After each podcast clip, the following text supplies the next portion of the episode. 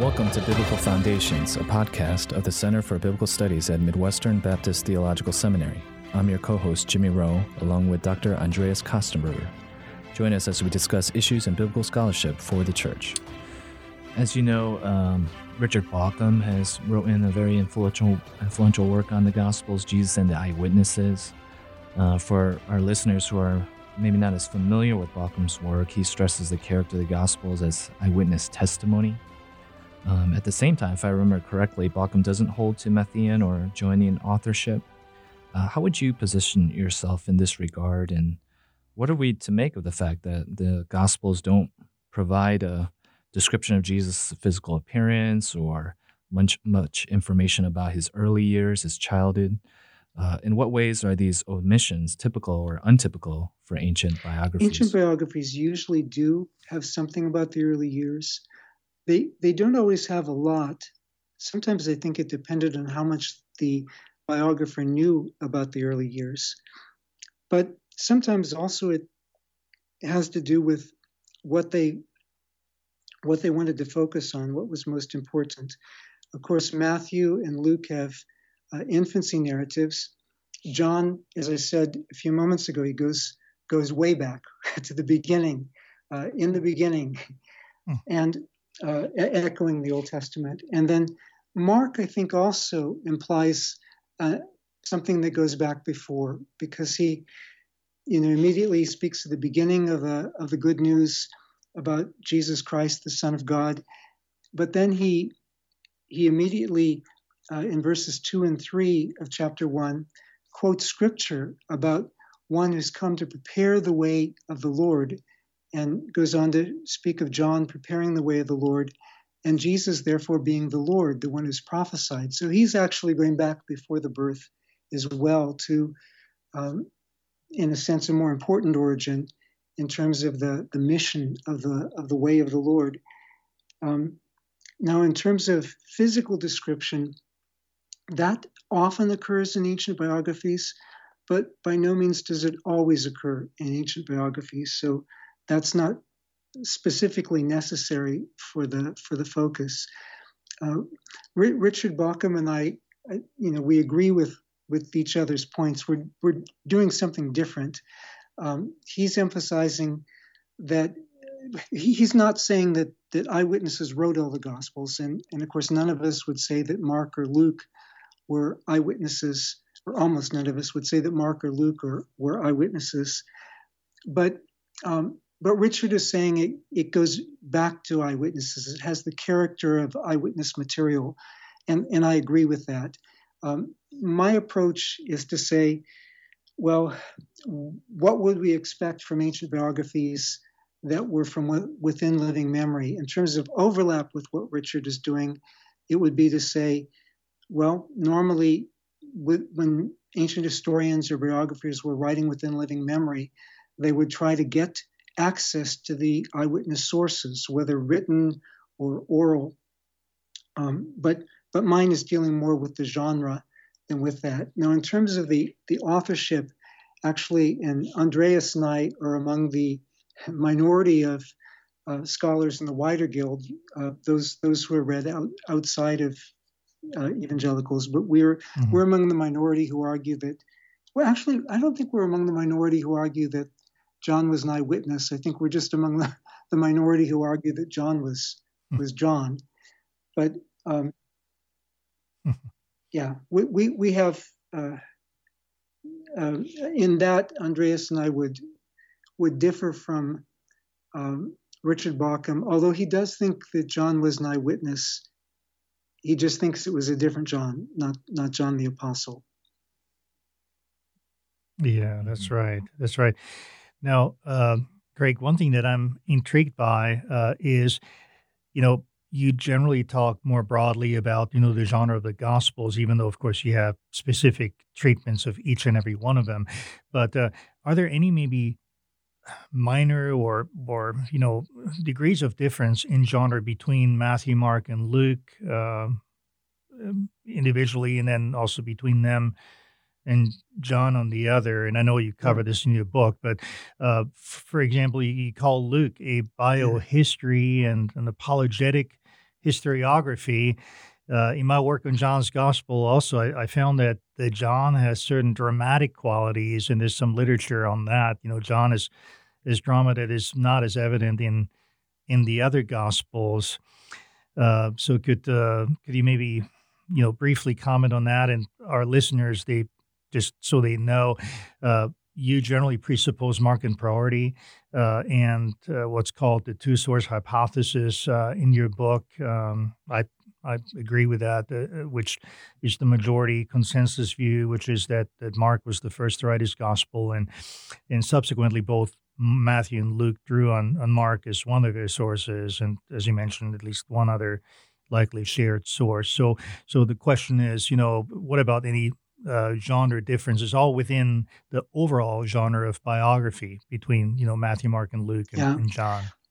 Yeah, when we we speak of ancient biography, obviously not all ancient biographies were exactly the same. So um, they they mm. they use historical right. events, but there's there there are differences among them. So there's kind of a range of what they did with their events, how they articulate them, and uh, arrange in terms of their focus.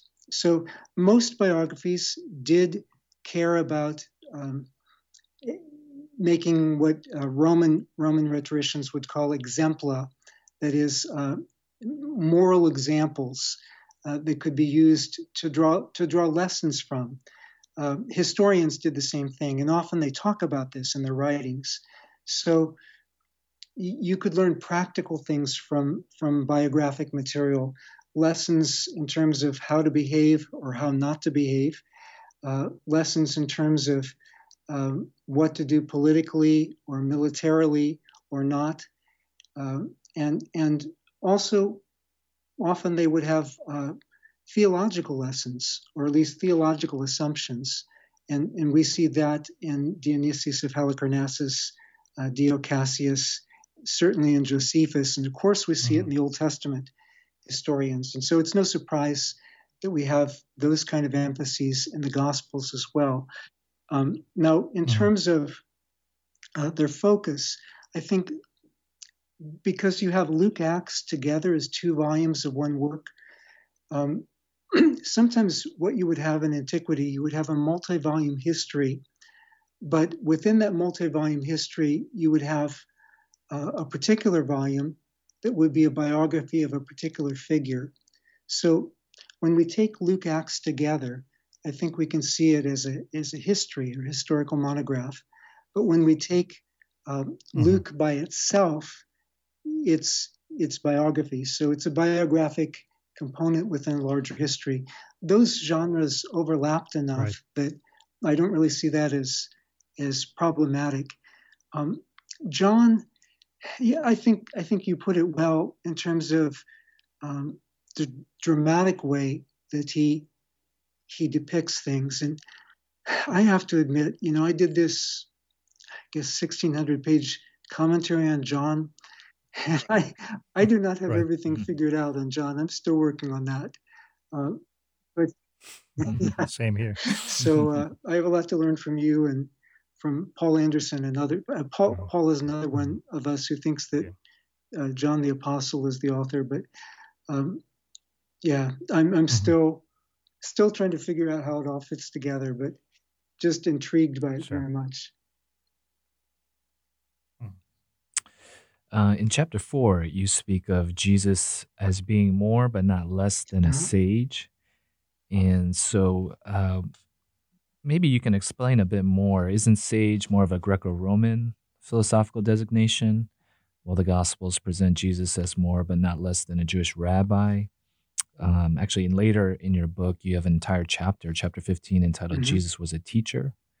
Uh, can you elaborate yeah, on this? By sage, I'm, I'm just using, using that as a broader uh, rubric for um, a teacher. Um, of whether it's a philosopher or a rabbi.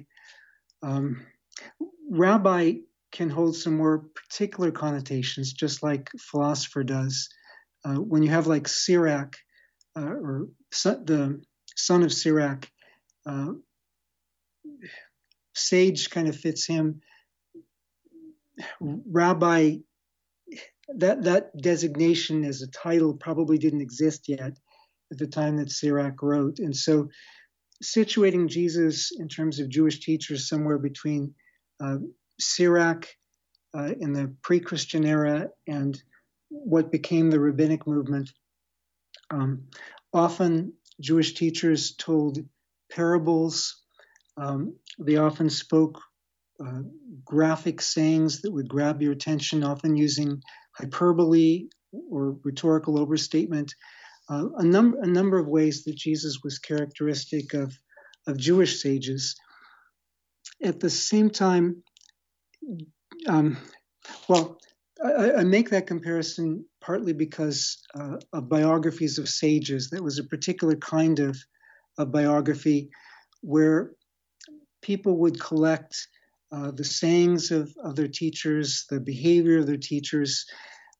Greeks tended to do, to do that in a way that we don't have for the later rabbis. But again, if you're writing in the diaspora and you're using biography as a genre, um, you know, if you were writing about a rabbi, then you could use that kind of, of genre.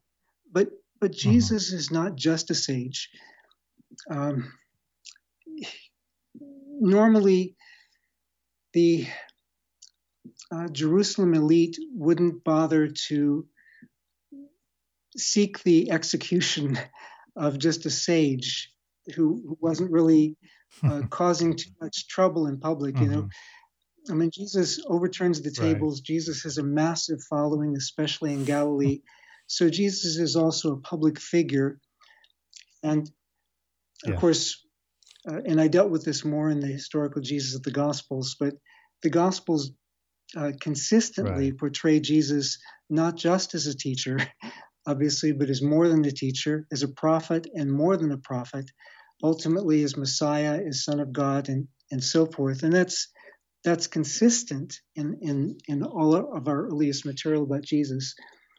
But in terms of what we have of ancient biographies in general in this period, we do have biographies of uh-huh. sages. We do have biographies of public figures, and uh, taken together, it gives us uh, ways that we can make some analogies for understanding the character of the Gospels. That's great. Yes, and uh, just returning, you know, one more time to the literary genre of, of, of gospel. The later in your book, you point out that um, that some distance from the events is often helpful uh, when writing biography, but not too much distance, because then the connection between the the person writing the biography and his subjects may become more tenuous and remote. Uh, you you say uh, on page 257 that the generation likeliest to supply the most useful memory of a person by ancient standards might be the generation just after the person's death. So, just uh, you know, I, I think it's fascinating. Are, are you meaning to imply that eyewitnesses themselves typically didn't write biographies, but rather served as sources for the next generation who did, or or do you mean something different by the that? eyewitnesses could write biographies. I mean, we do have we do have some examples of that, and of course, you know, I think John is is an example of it.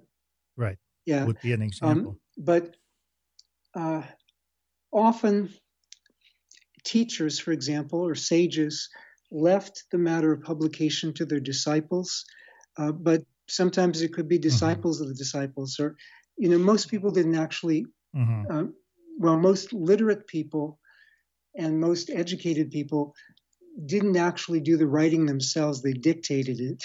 so sometimes people talk about, sure. well, you know, the the disciples were illiterate. I don't think that's that would could be true of Matthew if he was a tax collector, but um, right. but even if the disciples were illiterate, uh, you didn't have to be literate to dictate, and and uh, you didn't. Mm-hmm. You know, certainly if you're leading a movement, you're going to have people within the movement who are literate.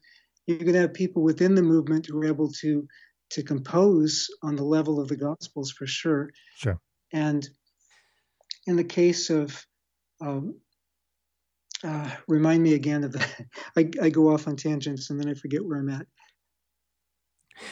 No, no. I think the the idea what you said that, that that John may be the case of an eyewitness who actually himself wrote a biography might in part I think be accounted for by his uh, unusually yes. long lifespan, right? That that you know he um, in his case he simply uh, was able to to, to still uh, tackle the task himself rather than handing it off to to his disciples after his death. I, I wonder, you know, if that maybe accounts for Richard Bauckham's reluctance to attribute, uh, I mean, that kind of trajectory to attribute the writing of, of say Matthew and John to to you know Matthew and John themselves because of what you articulated maybe as a as a typical premise that he would often be the you know the, uh, uh, the followers of a teacher after their you know the person's death but uh, as, as you mentioned it's not uh, uh, absolute xenophon so. in what we sometimes called protobiography. He wrote about Agesilaus.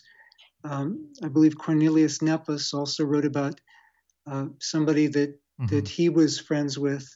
Uh, I actually had a student write a dissertation. Uh, T. Edward Wright wrote a, uh, or Edward T. Wright, sorry, wrote a dissertation about um, different figures in antiquity who wrote biographies of people that they knew and then used that as a comparison for for John, the beloved disciple, writing about about Jesus.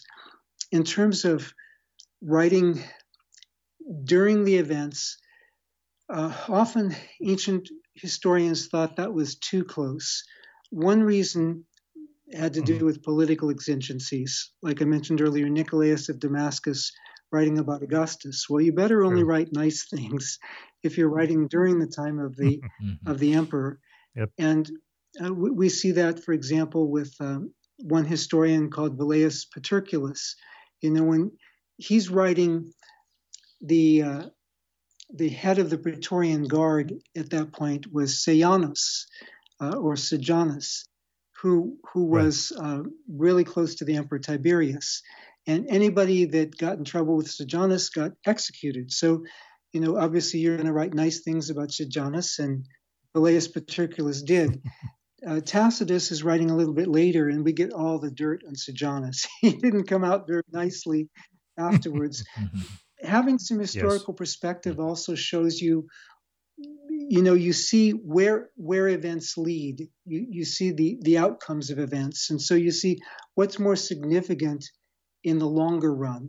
Um, of course, what we're most concerned about and what the Gospels are most concerned about is what matters most in the long run of eternity. But even in terms of, uh, you know, just a generation later, the, the Encyclopedia Britannica article uh, on Adolf Hitler before Hitler went very far uh, talks more about him being a vegetarian than it talks about his his uh, i mean it, it's more concerned with his diet than with mm-hmm. his plan to eradicate non-aryans and so on uh, obviously after world right. war ii you know the article was more substantive and um, so some historical distance is helpful but at the same time you want to keep the the living connection in terms of people who actually knew the eyewitnesses or at the least you're depending on sources for that Papias, writing in, mm. I think, the very early second century, talks about uh, hearing about these reports about the apostles from those who heard them, and he speaks of, of hearing from John the Elder. Uh, but I think, and, and I think uh, Andreas, you and I both both hold this that he means the same mm-hmm. John that he's just referred to among the apostles who also were elders, right. uh, namely John the the apostle. Mm-hmm. And uh, I think Eusebius separated that mainly because he didn't like the Book of Revelation. mm-hmm. anyway. Yeah, yeah, mm-hmm. yeah. And obviously, again, John had such a long lifespan that that even though he still most likely wrote the gospel, he still would have had uh, that distance, yeah. probably you know more so than say yeah. Mark or others. Yeah. Mm-hmm. Well, you also speak of the historical intention of the gospel writers. Um, on page 67, you say that while we may recognize the evangelist's emphases and question on question them on matters of detail, uh, we ultimately have little to work with for alternative reconstructions if we dismiss the gospel um, materials. And uh, you insist that we should consider the gospels themselves as evidence rather than saying, other than the New Testament gospels, we have no evidence, and implying that we have no evidence when we actually have the gospels. Uh, what are the implications then from your work when interacting with uh, maybe more skeptical scholars? Um, for example, Bart Ehrman, who alleges that the gospels are riddled with inaccuracies and contradictions. Of course, as you mentioned in your book, Ehrman believed Jesus existed, but he thinks the Gospels write, writers frequently contradict one another in their accounts. Yeah. The, the Gospel writers, yeah, some of the things he sees as contradictions, I see as complementary perspectives or complementary information. Exactly. But uh, so, so I mean, there are differences there, but the, the differences don't have to amount to, to contradictions. In terms of the nature of ancient biography, we should expect it, especially when it's, it's, when it's within living memory, we should expect it to be historically based. I mean, that was the nature of the genre. That's what we find like if you compare Suetonius's works on somebody within living memory, like the Emperor Otho, with um, what Tacitus writes about Otho in his histories and what uh, Plutarch writes about Otho in his biographies, you, you compare those. I made mm-hmm. I made a chart just yes, very helpful in three yeah, parallel columns. Uh, the same the same as we we often do with the Gospels, and it's like clearly they're not trying to make up things. This is an information based genre. It's very, very unlike uh, novels. And it's not just, you know, legends that, that grew over centuries of time. I mean, that old model of, of um, mm-hmm. at least certain kinds of form criticism, that, that grew out of uh, studies of, of Russian and German folk tales that have been passed on for centuries and f- first of all, the Gospels as recent biographies are, are not comparable to folk tales. They're trying to depend on information that they consider actual information about, about a recent historical character. And, and secondly, this isn't information that's been passed on for centuries. This is recent information. And even in studies of oral tradition, they distinguish between oral history uh, the period when there's still living memory of the person and uh, oral tradition. But even with oral tradition, uh, you you have condensing it into into certain points, but you normally expect even with oral tradition that there's a historical basis to it. Uh, but but with the Gospels, we're not even talking about oral tradition. We're talking about oral history, the the earlier period of that. So um, I, I, I, can also uh, illustrate this in terms of, and this is comparable to what uh, Richard Bauckham says about the Gospels as testimony, the Jesus of testimony. Um, mm-hmm. when I was working on my earlier historical Jesus of the Gospels, I was trying to uh, only argue from the critical minimum that scholars normally used. So, not saying that's all I mm-hmm. believed, but there's a danger of trying to um, you know when we when we're dialoguing with people and we're we're saying okay here's something we all agree on let's build on this let's see where where this can lead us that can be useful for dialogue but if you get in the habit of thinking that way i got in the habit of thinking that way while i was working on that book and sometimes my wife would say something to me and I would I would I would respond without thinking, uh, "Can you give me evidence for that assertion?" Well, my wife's PhD is in history, and she uh, made a very important point after that, which basically is, look, if you have the testimony of a credible eyewitness, that is itself evidence. So, you know, if Matthew, Mark, yes. Luke, and John mm are normally correct where we can test them, chances are, you know, we should we should accept their testimony and everything else too, uh, unless we have good reason to to do otherwise. And of course, again, is you know those of us who mm. believe it's inspired have really good reason to go even beyond that. But in terms of in terms of yeah. trusting what the Gospels say, but um, I uh, I learned my lesson. yeah, it, it, it, you know you talking about you know the old paradigm, you know, uh, basing the Gospels research on on folklore studies. It it kind of makes me think back to when I grew up as a boy in Austria, and I would hear, you know, yeah. Hansel and Gretel, and and you know some of the other, uh, you know, fairy tales, and you know, clearly, I think you know most of us would uh, agree that the, the Gospels are are rather different uh, in genre. Well, Craig, uh, I know we've only scratched the surface in our discussion of the gospel genre and of your book today. I, would certainly recommend that those among our listeners who are uh, further interested in the subject actually get Dr. Keener's book and, and read it uh, in its entirety. We've, we haven't even touched on other important uh, subjects you discuss in, in your book, such as literary conventions in ancient biographies or or memory studies, you know, part five, and, and the light they shed on the genre of the Gospels. I feel like the author of Hebrews who says, you know, we've run out of time here. Uh, but uh, as we conclude, I, I mentioned at the outset of our podcast that your book is only a uh, a prolegomena, a preliminary study in a way to the question of the actual historical reliability of the Gospels, though it's it's very important, and you do give plenty of examples. So. Uh, I wonder, is there any possibility you might write a sequel to Chris the mm-hmm. biography where you actually do address the historical reliability of the Gospels directly based on on your preliminary work in this volume? I, I have been itching to um, to get back to Paul and write more like like I did with the mind of the spirit and um, and and so on. But right. um, and I did I did do some in the historical Jesus of the Gospels and in my Matthew commentary, yes, my John commentary. But um, I, I was thinking I was going to be getting back to Paul, but then I was asked for the ICC series to do a commentary on Mark, and I figured mm-hmm th- this is just such a great opportunity. So I'm going to uh, I'm going to be doing yeah. that. Uh, that's going to probably tie me up for the next few years, uh, and so mm-hmm.